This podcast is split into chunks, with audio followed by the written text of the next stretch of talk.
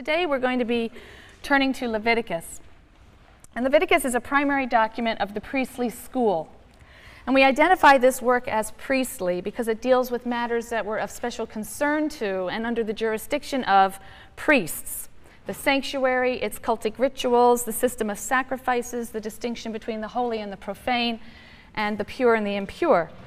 So the priestly materials are found as a block in Leviticus, large part of Numbers, and then they're scattered throughout Genesis and Exodus. and because of these common themes, we say that they were produced by a priestly school. Um, we hypothesize a priestly school. We don't quite clearly understand exactly what that means and who and exactly when. These materials emerged over a period of centuries, that's clear. They reached their final form in the exilic or post exilic period, but they certainly often preserve older cultic traditions and priestly traditions as well. We can break the book of Leviticus down into the units that are listed on that side of the board. You have in chapters 1 through 7 the sacrificial system. Chapters 8 through 10 recount the installation of Aaron as high priest and the Aaronides then as the priestly clan within Israel. Chapters 11 through 15 cover the dietary system, the dietary laws, as well as the ritual um, purity laws. Chapter 16 describes the procedure to be followed on the Day of Atonement or Yom Kippur. Chapters 17 through 26 then are a block of material that's referred to as the Holiness Code because of its special emphasis on holiness. So most scholars think that that block of material comes from a different priestly school, and so we designate that H, holiness.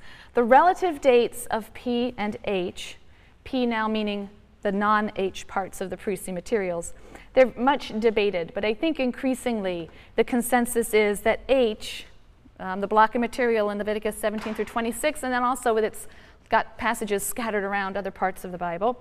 But the consensus increasingly is that H is later. It's a redactor or editor of the other priestly materials. So P is um, a difficult term of reference because P can refer to the entirety of priestly writings altogether. But when we single out H and talk about H, then P in contrast to H means the priestly writings that are not H. So maybe small p and a capital P, I don't know. Now, the priestly materials have for a long time been, I think, a devalued part of the Hebrew Bible. And scholarship of the 19th century and most of the 20th century is generally characterized by a deep seated bias that views impurity rules as primitive and irrational taboos and sacrifice as controlled savagery that's empty of any spiritual meaning. Religion without such rites is evolutionarily superior or higher and more spiritually meaningful. And with those kinds of attitudes, it's not difficult to understand why um, scholarship on Leviticus and those parts of the Bible tend to be rather dismissive. In the latter part of the 20th century, the situation began to change. As anthropologists and ethnographers began to study the danger avoidance practices of um, many cultures, the taboos and rituals of many cultures, including modern Western culture, new avenues for understanding the danger avoidance practices of the Bible began to emerge. And the anthropologist Mary Douglas changed forever the way scholars would approach the impurity rules of the Bible because she insisted on their interpretation as symbols, symbols that conveyed something meaningful to those who followed them. Biblical scholars like Jacob Milgrom and more recently Jonathan Klawans, attuned to developments in the social sciences, have made very great advances in our understanding of Israelite purity practices.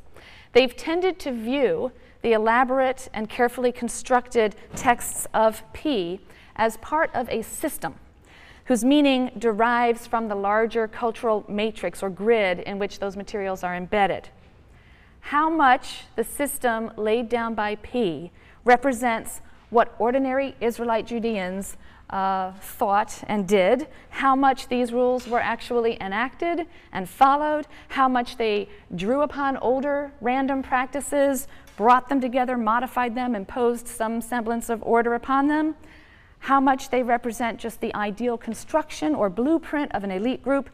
These are all unanswerable questions. The fact is, no one really knows. But we do know from living cultures that people do engage in all kinds of ritual and symbolic actions because of genuine beliefs about the importance of those actions, because those rituals and symbols are extraordinarily meaningful to them.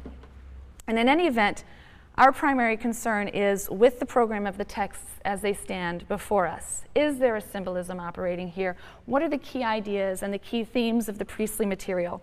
How do these ideas, how, how does this material jive with other aspects of Israelite religion that we've talked about so far? What ultimately is the purpose toward which these materials are aiming? Well, like the rest of the ancient world, Israel had a cultic system, and that cultic system featured a sanctuary, a sacred space with holy objects, sacred objects, where priests performed a variety of ritual acts. So, Israelite Judean religion on the ground shared many cultic forms and practices and rituals with Canaanite and ancient Near Eastern culture generally.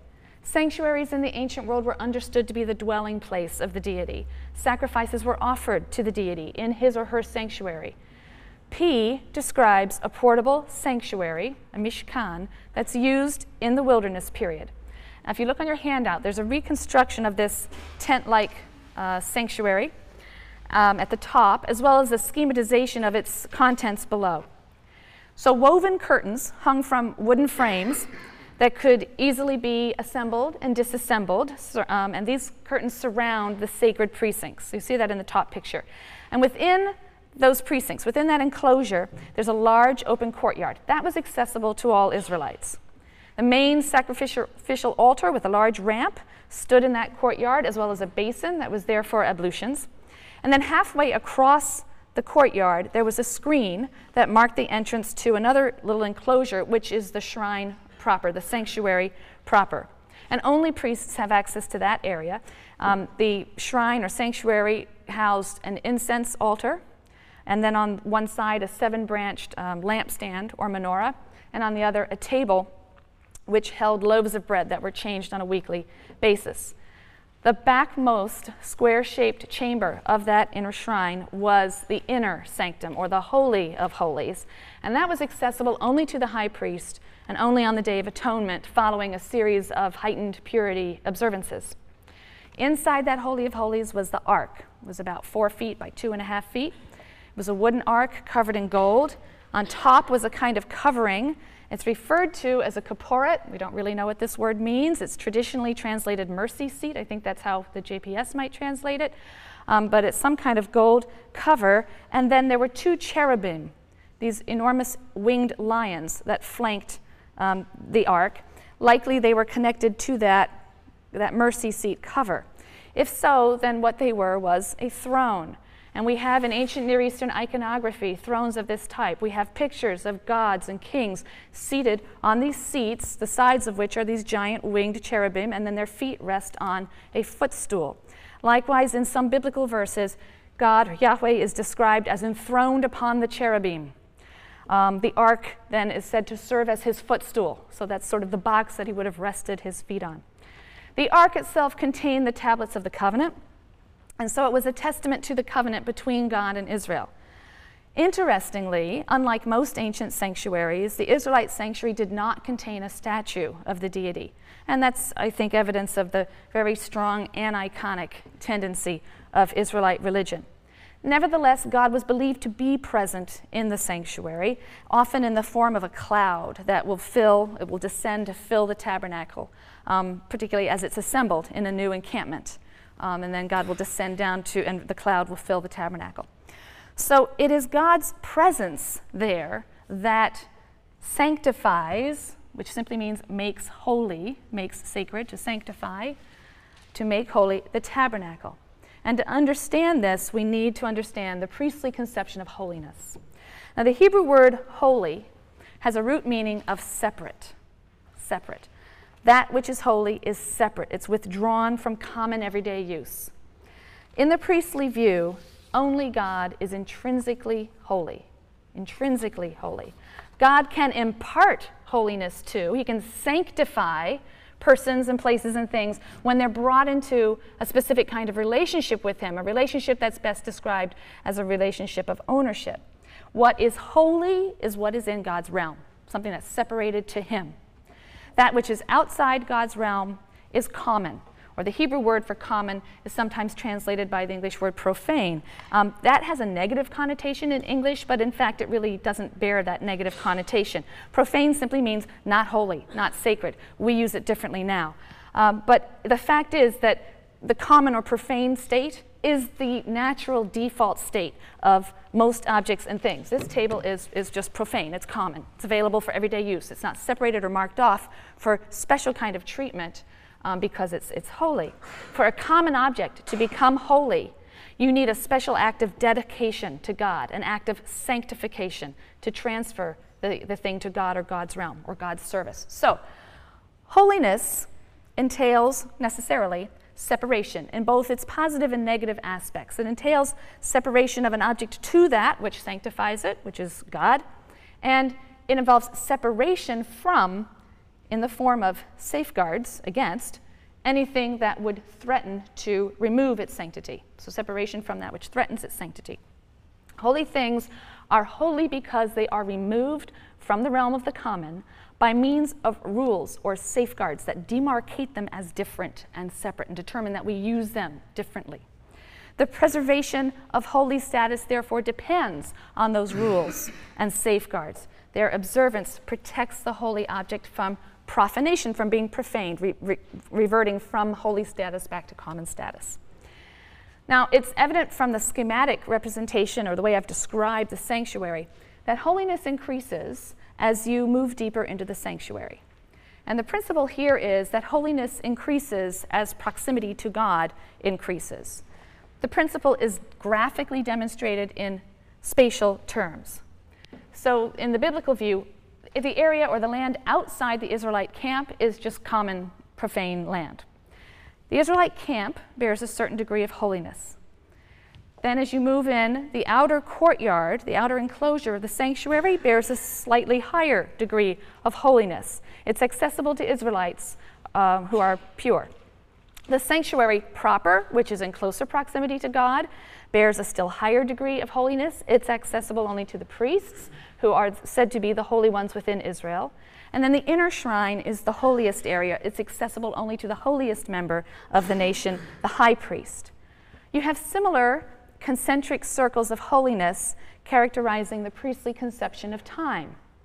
There are ordinary, common, profane days, work days. Then there are certain holy days, for example, the New Year or the Passover, holidays. That's where our word holiday comes from, holy days. And they are separated and demarcated from common time by special rules that mark them as different. Holier than these days is the Sabbath, which is demarcated by even further rules and observances. And the holiest day is Yom Kippur, known as the Sabbath of Sabbaths. This day is separated from all other days by additional rules and observances in keeping with its profound holiness. The holiness of persons, of objects, of time, and of space all converge on Yom Kippur because it's only on this most holy day that the most holy person, high priest, enters the most holy of holies, the innermost shrine, and performs a ritual upon the most holy of objects, the mercy seat and ark itself, once a year. Well, now we need to consider the deep connection that exists between holiness and purity, because the two are not identical despite massive amounts of scholarship that confuses this issue, thinks holy means pure, thinks common means impure, and it just doesn't. These are different binary oppositions. The two are not identical. To be holy means to belong to or to be in the realm of God. Things can't become holy and can't come into contact with the holy or the sacred if they are not first pure.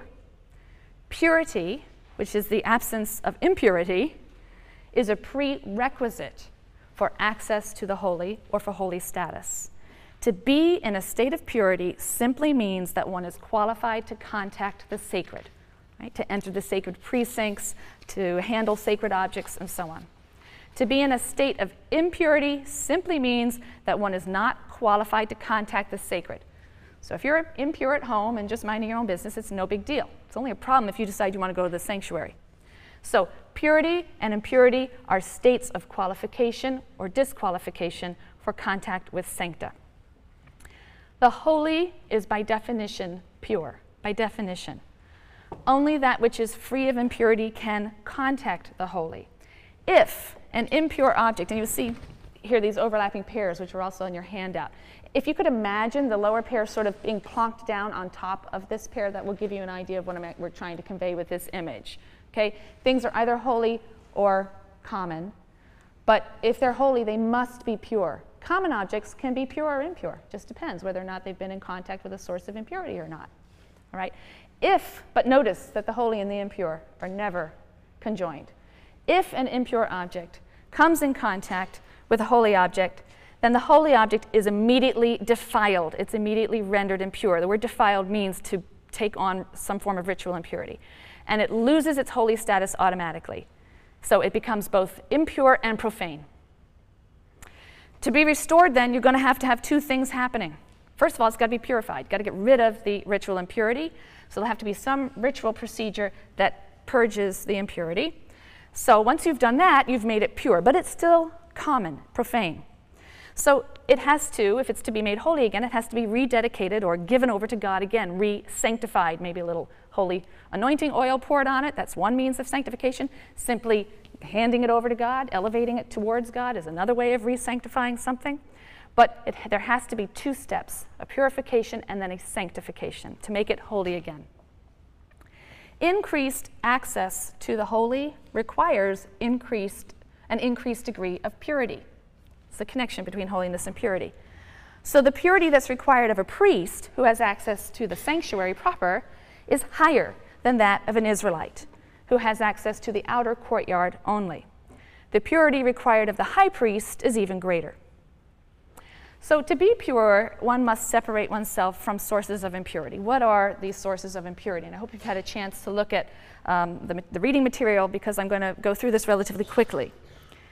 Jonathan Klawans has been the most vocal proponent of the claim that biblical texts speak of two distinct types of impurity ritual impurity and moral impurity, which I have up here.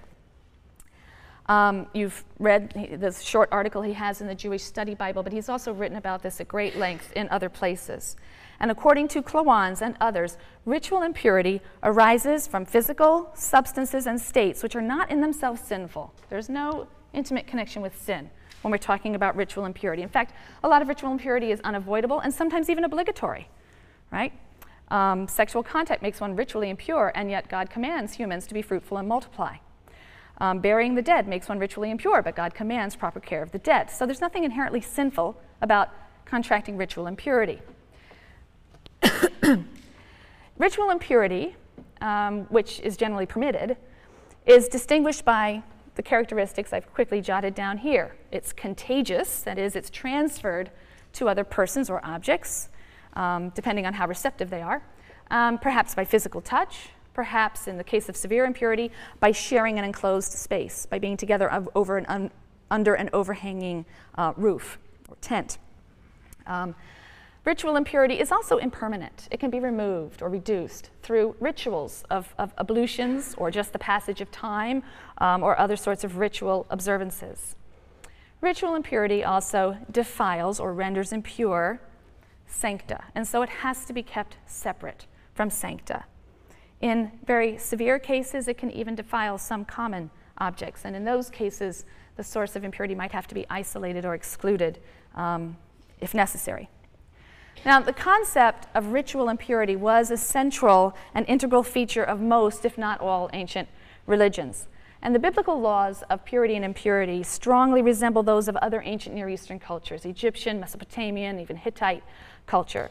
And certainly, there are ancient Near Eastern and Canaanite roots for Israelite purity practices. But the system of ritual purity and impurity that is crafted in the priestly writings of the Hebrew Bible represents an attempt to monotheize, to monotheize Israelite purity practices, and to create a system that differentiated Israel from her close neighbors. So, for example, Impurity was often connected with belief in evil spirits and impure demons. It's quite possible that Israel's purification rituals may have originated and even long endured as um, rituals of exorcism that expelled a demon or who was believed to be causing the affliction in question. That may be their origin and source, but in the priestly writings, impurity is generally divorced from any association with evil spirits. Some scholars theorize that the ritual purity system reflects an original concern with health or hygiene, but this isn't very convincing. Only one set of diseases is said to generate ritual impurity, and many substances that are widely considered unhygienic by most cultures, for example, human and animal excrement. These are not sources of ritual impurity to Israel's priests. So, Klawans is among those who insist that any effort to understand the purpose and the meaning of Israelite purity practices as schematized by the monotheizing priestly writers in Leviticus 12 through 16. And again, whether actual Israelite Judeans did this or understood things this way, we'll never know.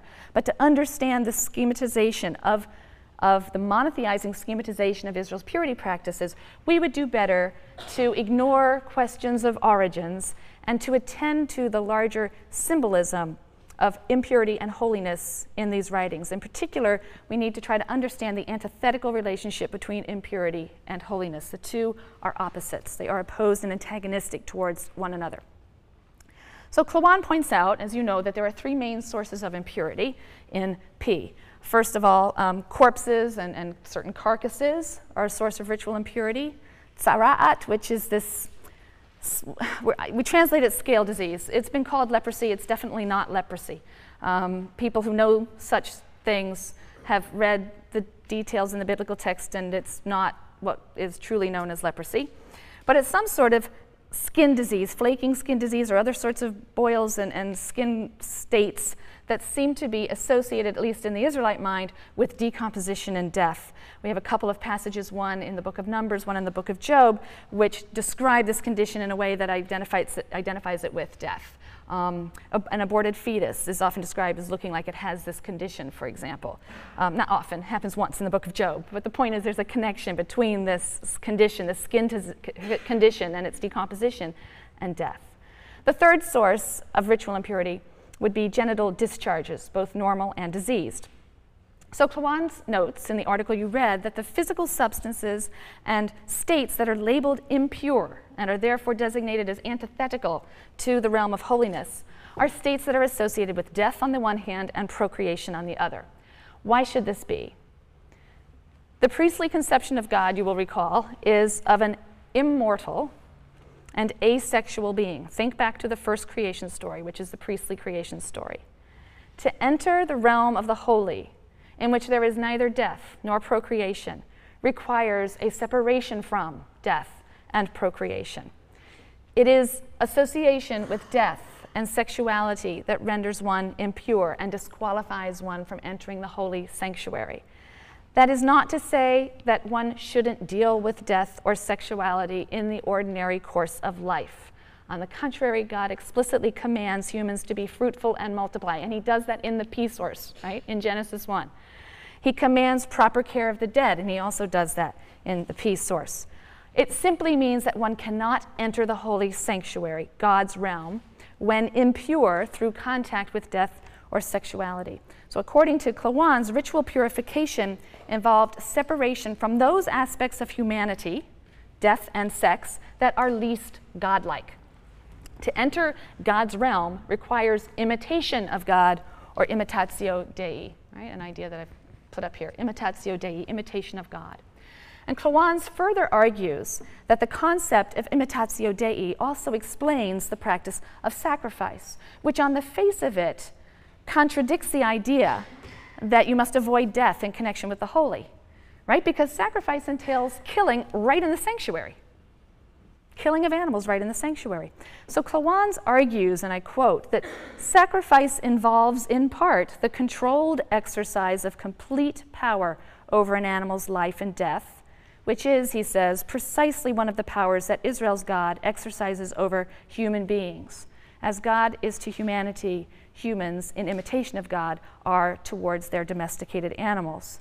So the process of sacrifice, I won't go into his argument here, but Klawans develops a, a, strong argument that the process of sacrifice can be understood itself as an act of imitatio Dei, because sacrifice involves a variety of behaviors in the biblical text that are analogous to behaviors attributed elsewhere in the biblical text to God. Um, the care and feeding and raising of domestic animals, the selection of one that is deemed perfect, control over its life and death, and so on. And these are all spoken of in terms that are analogous to terms used to describe God as the shepherd of his flock of Israel and in control of life and death, and so on. So Klawans argues that the process of sacrifice which grants the offerer complete control over life and death, is a kind of imitatio Dei. But Kloan also asserts, and I quote, that imitatio Dei does not exhaustively explain sacrifice in ancient Israel. And in fact, we should be surprised if any one single theory would indeed explain sacrifice. So he just says that there are really two organizing principles or overriding concerns in the priestly traditions and the priestly materials regarding sacrifice. The first, as we've seen, is imitatio Dei, but the second is a desire to attract and maintain the divine presence, the continued presence of God in the sanctuary. The majority of the sacrifices that are described in the opening chapters of Leviticus, in Leviticus 1 through 7, are voluntary sacrifices. These are sacrifices that are offered as gifts or in times of celebration. Put a little list of them up here, but uh, the first three are the ones that will concern us now. We have, first of all, the whole offering, or burnt offering, it's sometimes called. This is when an animal is entirely burned to create, as the text says, a pleasant smelling odor or pleasant smelling smoke that ascends to God. So, according to P, the priests are to offer two such burnt offerings with pleasing smelling odors to the Lord every day, one in the morning and one in the evening, on a regular basis from the community. The second kind of offering that's described is the grain offering. This is a gift of flour and oil and incense, which is burned after a portion is removed for, for the priests, as dues to the priest. The rest is burned on the altar, again with a sweet uh, smell from the incense. Third, we have a set of offerings known as well being offerings, peace offerings, is sometimes uh, translated. These offerings are generally consumed by the offerer and, their, and his family, very often in a festive or, um, situation, as a big feast, after certain portions are donated to the priests again. Well being offerings are of three main types you have the thanksgiving offering, you have a free will offering, just because someone wants to do this a free will offering. And you have a vow offering that would be offered on the successful completion of a vow, for example. And these sacrifices are all entirely optional. They were offered in celebration, they were offered in thanksgiving, or upon the successful completion of a vow. In other words, the sacrificial cult was primarily a vehicle for worshippers' expression of a wide range of emotions joy over the birth of a child, um, thankfulness for a good harvest, and so on. Now, texts from ancient Near Eastern cultures suggest that a central function of the rituals that were performed in sanctuaries was to secure the perpetual aid and blessing of a well disposed deity. And in important ways, the Israelite cult is strikingly similar, particularly in the sacrifices I've just described. The Israelites certainly hoped to secure the perpetual aid and blessing and protection of a well disposed deity. Blessing and benefaction flow from God's presence in the midst of the community, in his sanctuary. When he is there, there is blessing. So Klawans follows earlier scholars in suggesting that the rituals and sacrifices performed in the sanctuary were designed to ensure God's continued residence within and blessing of the community. In particular, the daily burnt offerings sacrificed by the priests twice each day and emitting this pleasing odor. These were an effort to attract the deity. Likewise, the gifts, the other foods, and pleasing odors of the sacrifices brought by individual worshippers attracted and maintained the continued presence of God in the sanctuary. So, this is the second overriding concern or organizing principle of the sacrifice. Not simply that there should be imitatio Dei within God's realm, but also that the activities there should attract and maintain the presence of the deity for the well being of the community. But just as God is attracted by certain kinds of behaviors, so he is repelled by others. And in the priestly system, grave sins generate an impurity now a moral impurity. So now we're coming to the second kind of impurity a moral impurity that repels the divine presence. Okay, so moral impurity is the second kind of impurity that's described by Klawans and others. In contrast to ritual impurity, moral impurity does arise from the commission of sins. Ritual impurity does not. There's nothing that's prohibited about you. you're never told not to become ritually impure. Okay, there's nothing sinful about it inherently. But moral impurity arises specifically from the commission of certain heinous sins, specifically. Uh, the three that I've listed here are the biggies idolatry, right, homicide, and sexual transgressions. These are spelled out in Leviticus 18 and Leviticus 20, those two chapters. Besides defiling the sinner, moral impurity symbolically defiles various sancta, especially the sanctuary but also God's name, and also the Holy Land itself.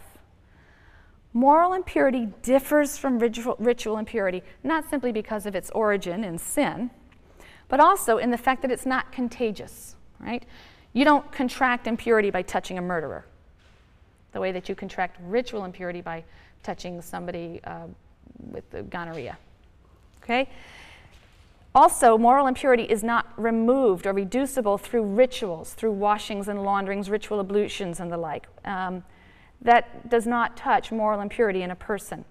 Moral purity of persons can be achieved only by punishment for heinous sins. Uh, for example, the punishment of karet or cutting off is a divine punishment of being extirpated from the house of Israel, or death. Right? That's one way to be rid of moral impurity.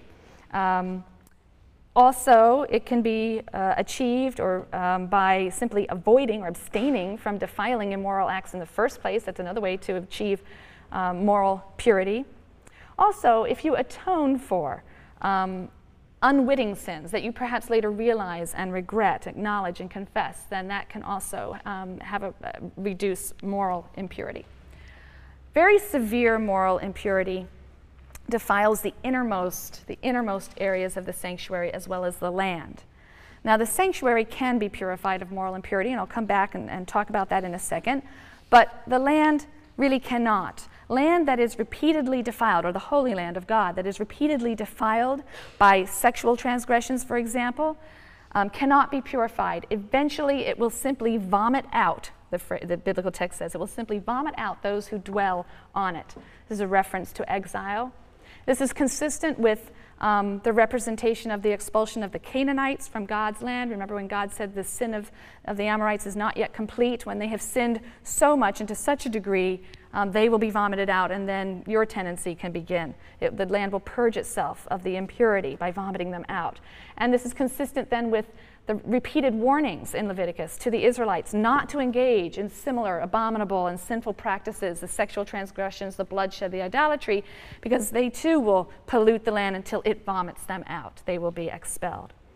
The land is also defiled by illicit homicide. There is legal homicide, of course, judicial death and so on in the Bible, but illicit homicide, whether intentional or unintentional, murder or accidental homicide. The manslayer bears blood guilt, what is referred to as blood guilt. That's a kind of moral impurity, and his life is forfeit because of that. In cases of deliberate murder, blood guilt and impurity are removed only by the death of the murderer himself. Only blood atones for blood. In cases of accidental homicide, the perpetrator can take refuge in one of five cities that are designated for this purpose, the five cities of refuge. They can live there until the death of the high priest, and the death of the high priest symbolically serves to purge or remove the blood guilt or impurity of the accidental homicide. Idolatry also defiles the land. Offenders are subject to stoning and the divine penalty of karet, of cutting off. The Bible repeatedly warns that idols and their cultic appurtenances must be completely destroyed from the Holy Land. Right? The Israelites have to eradicate that they're polluting the land. Now, in contrast to the land, God's sanctuary can be purified from moral impurity by means of a special sacrifice. And this is the fourth sacrifice listed here, the chatat, um, which is uh, the purification sacrifice. It's often erroneously translated as a sin offering. It's better translated as a purification offering. How does it operate? The blood of the animal, the blood of the sacrifice, is the key to the whole ritual. Remember that impurity and sin are often associated with death. Holiness, that which is holy, is often associated with life. And if the two are antithetical, then it makes sense. If impurity is associated with death, it makes sense that its antith- antithesis, holiness, would be associated with life. According to the priestly source, blood, the blood that courses through one's veins, represents the life force. Remember in the Noahide covenant in Genesis 9, which is a priestly passage, the priestly blood prohibition. You may not spill human blood, and you may not eat animal flesh that has the life blood in it, because the blood is the life and that belongs to God. That's holy, right? So the life force is holy and the life force is in the blood. Leviticus 17, verse 11 says this it repeats the blood prohibition and then it offers a rationale. For the life of the flesh is in the blood, and I have assigned it to you for making expiation for your lives upon the altar. I've assigned it to you to use in sacrificial practices. It is the blood as life that affects expiation, purging, and atonement. So the priestly texts couldn't be clearer. Blood represents life, the blood of sacrificial animals is assigned by God as a detergent, if you will, to cleanse the sanctuary of the impurities that are caused by the sinful deeds of the Israelites. Sacrifices that purge the sanctuary of ritual impurity, and primarily the khatat, um, always involve the manipulation of the animal's blood, daubing it on the altar, and on Yom Kippur, actually entering the innermost shrine and sprinkling it on the throne of God and the footstool, the ark itself. It symbolizes the victory of the forces of life and holiness over death and impurity. Other purificatory rites that are listed in the Bible will sometimes involve the use of reddish substances as a kind of surrogate of blood. It's a widely um, and mis- it is widely and mistakenly thought that the purification offering purifies the sinner or the impurity bearer or the offerer. This can't be true. The khatat, the purification offering, doesn't rid a ritually impure person of their ritual impurity. You can't even offer a sacrifice unless you're already ritually pure, because you couldn't get into the sanctuary to offer your sacrifice if you weren't ritually pure. You can't approach to offer a sacrifice if you're not in a state of ritual purity already. So, purification offerings are brought after the genital discharge has, has healed and passed, after the scale disease has healed and passed, after the appropriate ablutions have been observed and the person is essentially pure. But there's one more step they have to take before they're integrated back into the community.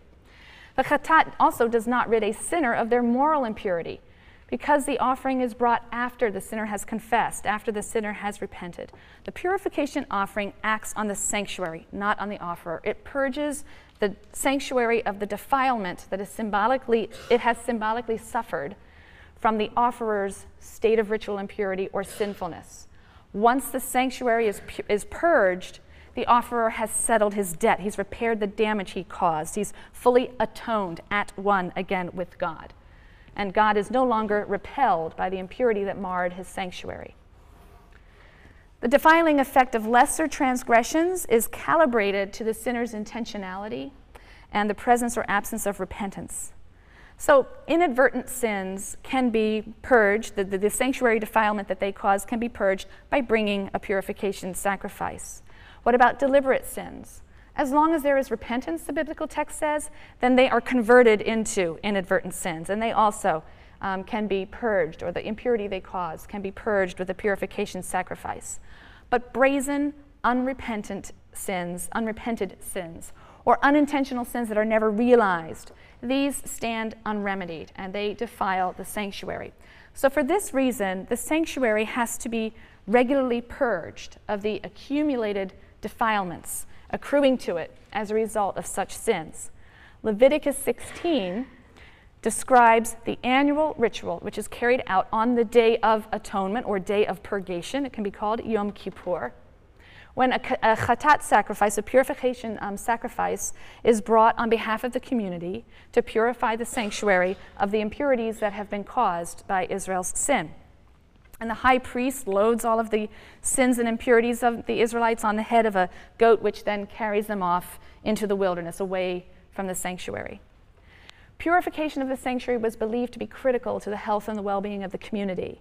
If the sanctuary is not purged of impurity, it can become polluted to the point when God is driven out entirely. Jacob Milgrom has argued that there's a kind of Archimedean principle at work here.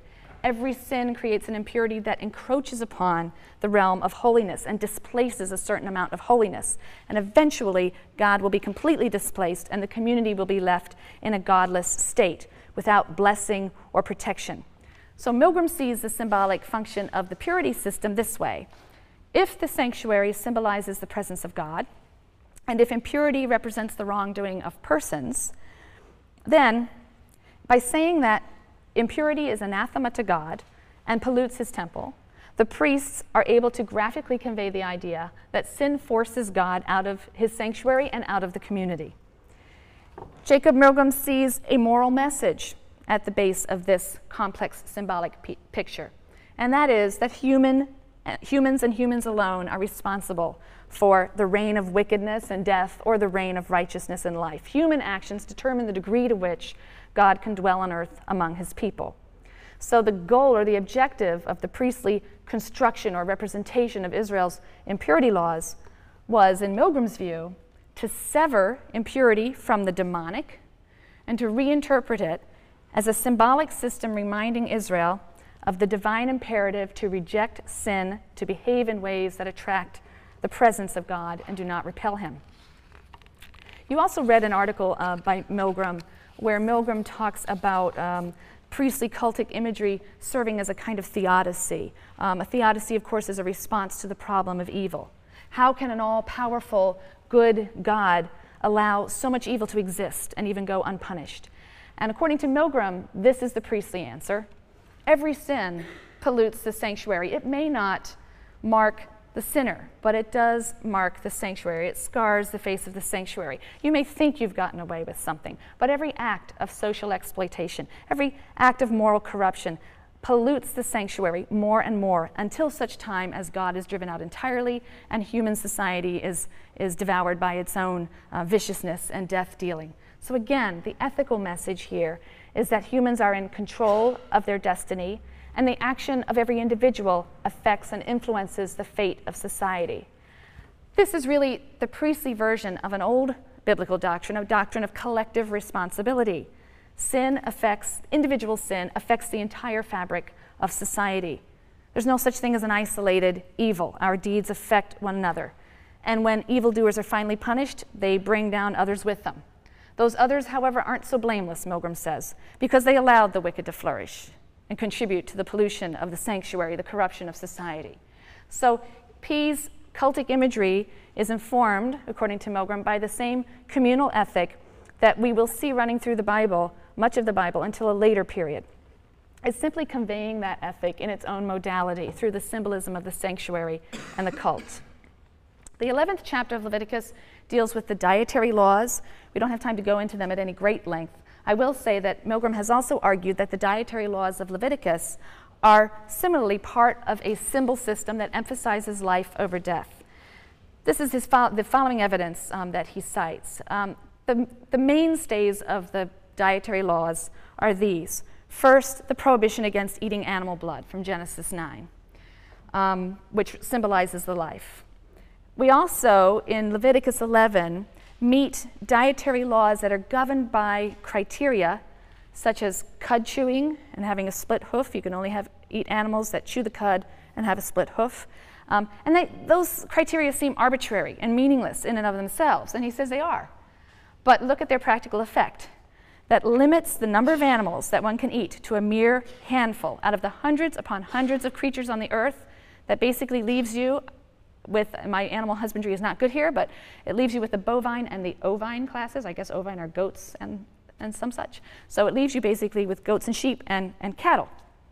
Um, some have hypothesized that whatever the origin of various food taboos in Israel, the priestly texts have tried to create a dietary discipline that drives home the point that all life, shared also by animals, is inviolable except in the case of meat which has been conceded by God, and provided that the animals are slaughtered properly, painlessly, uh, and that their blood, which is symbolic of the life, is not appropriated but returned to God, its sacred source. So perhaps as it stands, the system of dietary laws does in fact emphasize reverence for life, but they also serve another very important function. and that was the formation and maintenance of a differentiated ethnic identity. Or, in priestly parlance, the formation and maintenance of a holy people separated out from other nations by rules that mark her as God's people. It's surely significant that the dietary laws are followed by a powerful exhortation to be holy in imitation of God. Leviticus 11, 43, 45. Um, so we've just had the prohibition of, of not eating certain kinds of small animals, designated here as anything that swarms. And the text says, You shall not draw abomination upon yourselves through anything that swarms. You shall not make yourselves impure therewith, and thus become impure. For I, the Lord, am your God. You shall sanctify yourselves and be holy, for I am holy. You shall not make yourselves impure through any swarming thing that moves upon the earth. For I, the Lord, am he who brought you up from the land of Egypt to be your God. You shall be holy, for I am holy. Look how much this is emphasized. The dietary laws are presented by the priests, not as a hygienic regimen. Who knows if that's how they started? Not as a sensible way to avoid various diseases that are caused by the lack of refrigeration in the desert. Whatever the actual origin of these various dietary taboos, they are here embedded in a larger ideological framework concerning the need for the Israelites to separate themselves and to be holy like their God. The dietary laws are connected then with this theme of imitatio Dei, of imitation of God. As God is holy, separate, and distinct, so you shall be holy. I just want to take two last minutes to quickly point to um, this theme of holiness that continues in the section um, referred to as the Holiness Code. Because this theme and the exhortation, you shall be holy, for I, the Lord your God, am holy, they find their fullest expression in the block of text, Leviticus 17 through 26, that's referred to as the Holiness Code. There's an important difference between Leviticus 1 through 16 and the Holiness Code. According to Leviticus 1 through 16, Israel's priests are designated as holy, a holy class within Israel, singled out, dedicated to the service of God, and demarcated by rules that apply only to them. Israelites may aspire to holiness, but it's not assumed. However, in the holiness code, we have texts that come closer to the idea that Israel itself is holy by virtue of the fact that God has set Israel apart from the nations to himself, to belong to him, just as he set apart the seventh day to himself, to belong with him. Holy things only exist because of safeguards, rules that keep them separate, that demarcate them. And these safeguards and rules are naturally addressed to human beings. They are the ones charged with the task of preserving the holy in its residence on earth. So, although holiness derives from God, humans have a crucial role to play in sanctification, in sanctifying the world. That's illustrated in the case of the Sabbath. God sanctified the Sabbath at creation, He demarcated it as holy. But Israel's the one to affirm its holiness by observing the rules that make it different, that mark it off as holy. So Israel doesn't just, in fact, affirm the holy status of the Sabbath, they actualize the holy status of the Sabbath. If Israel doesn't observe the prohibitions that distinguish the Sabbath as sacred, it's automatically desecrated. You shall keep the Sabbath, for it is holy for you. He who profanes it shall be put to death, whoever does work on it. That person is cut off from among his kin. You automatically, it is automatically desecrated and profaned if you don't observe its rules. So there are two components, integral and inseparable in the concept of holiness initial assignment of holy status by God and establishment of rules to preserve that holy status. And secondly, actualization of that holiness by humans through the observance of the commandments and rules that mark that thing off as holy.